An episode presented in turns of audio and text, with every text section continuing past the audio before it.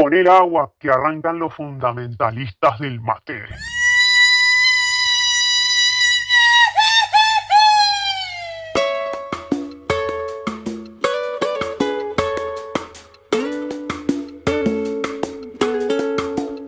Los fundamentalistas del mate te vamos a contar todo lo que tenés que saber sobre la infusión que más nos une a los argentinos.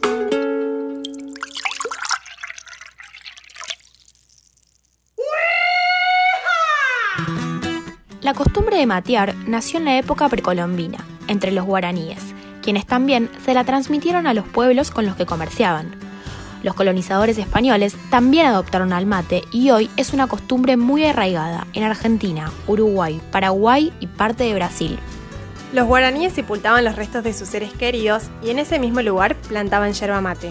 Luego cosechaban la planta y tomaban el mate en ronda para que el espíritu de aquellas personas pasara a sus cuerpos a través de la planta.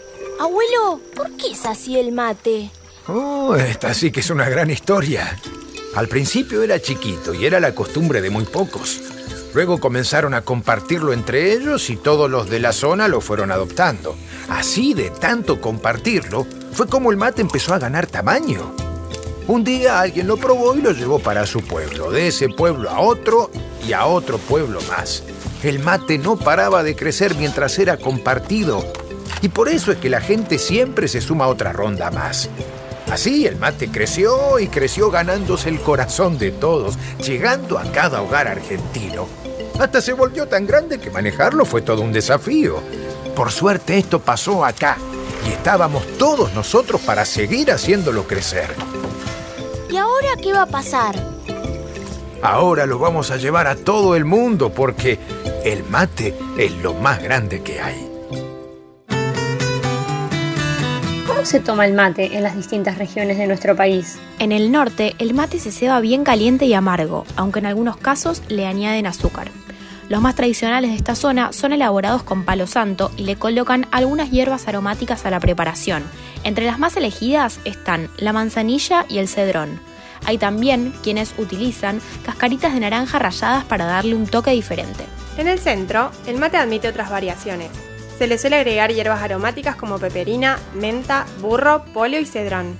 En nuestra provincia es más frecuente que se tome mate dulce con azúcar, mientras que en Santiago del Estero lo prefieren endulzado con miel. En Cuyo, Mendoza, San Juan y La Rioja, a la tradicional preparación habitualmente le añaden cáscara de naranja o hierbas como las nombradas anteriormente. En el sur es costumbre cebarlo amargo, con agua bien caliente para brindar calor en medio de las bajas temperaturas. En el litoral es donde más popularidad tiene esta bebida. La proximidad con los vecinos uruguayos llevó a los ciudadanos de esta zona a incluir el mate como parte de su rutina cotidiana y como un hábito permanente.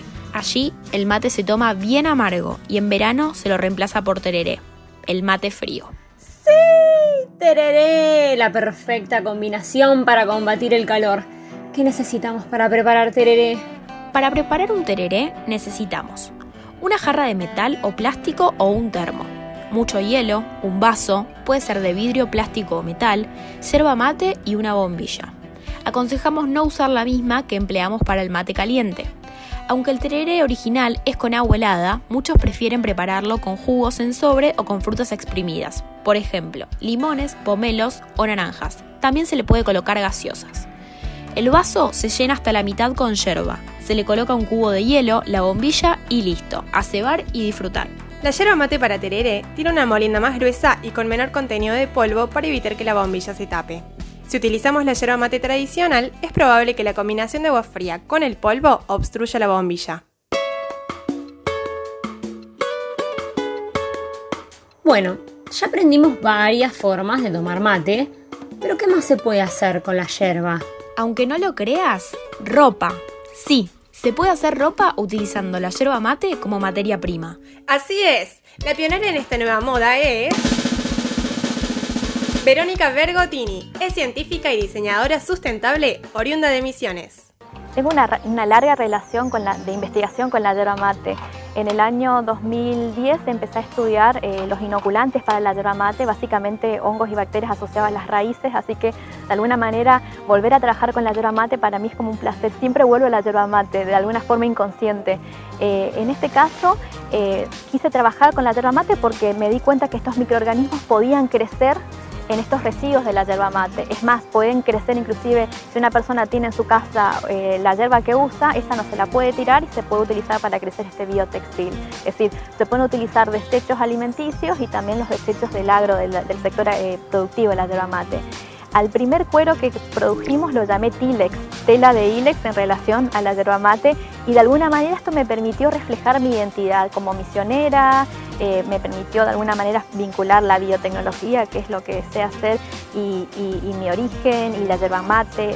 Es básicamente como un reflejo de todo mi recorrido personal. Está buenísimo. Además, cuida el medio ambiente, fundamental para las próximas generaciones.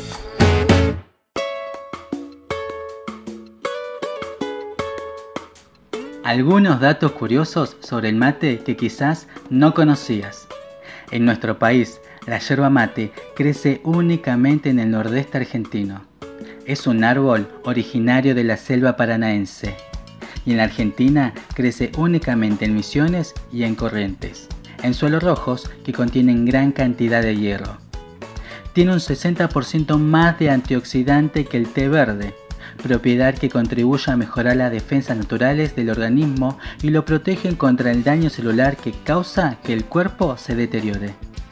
El proceso de elaboración requiere que la planta necesite 4 años para crecer y poder ser cosechada y permanecer al menos un año en depósitos especialmente acondicionados. La yerba mate está presente en más del 90% de los hogares, según datos del Instituto Nacional de la Yerba Mate. La bebida fue declarada infusión nacional por el Congreso argentino en el 2013. Una encuesta de 2017 mostró que el 44% prefiere el mate dulce, el 42% el mate amargo y el 14% es indiferente. La manera en que se toma es un 92% con bombilla, el 54% como mate cocido y el 14% como tereré. Las provincias de Corrientes y Misiones son las principales productoras de yerba mate del país que se venden en el mercado interno y externo. Los principales compradores de yerba mate en el mundo son Siria, Chile, Estados Unidos, España, Bolivia, Brasil y Uruguay.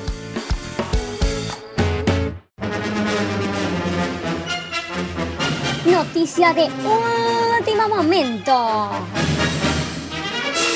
El Gobierno Nacional reguló la presencia de palo y polvo en la yerba mate a través de la Resolución 379-2020, publicada en el Boletín Oficial, con el objetivo de obtener un producto de buena calidad y para asegurar la inocuidad de esa materia prima.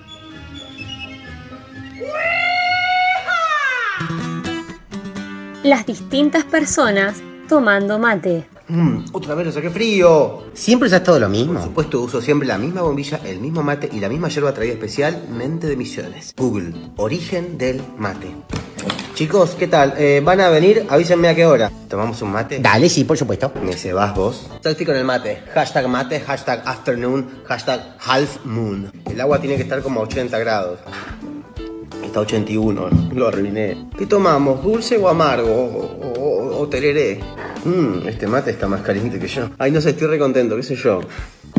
Hay que estar feliz de estar vivo. ¿Preparamos otro? En un ratito, ¿eh? Porque ¿viste lo que sale la yerba? Sí, qué rica, está muy buena. La compré especialmente orgánica que viene de Santa Fe. Y aparte el chabón vendía tortuga anilla, le pedí dos también. No tiene agua esto. Vos estabas encargado del agua. Uy, está hirviendo. Tomar mate te da la sensación de tener la argentinidad del palo.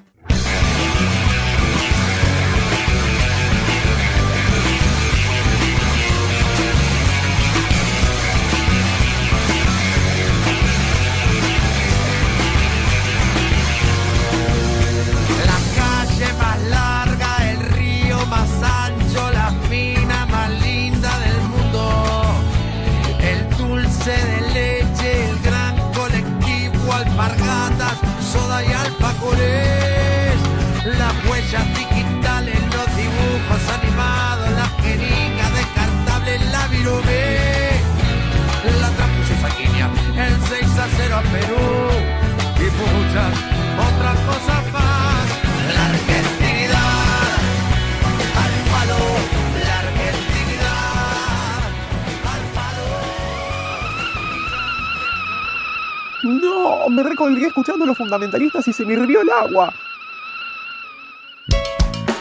Somos Emanuel, Diana, Salomé y Mavi, y esto fue Los Fundamentalistas del Mate.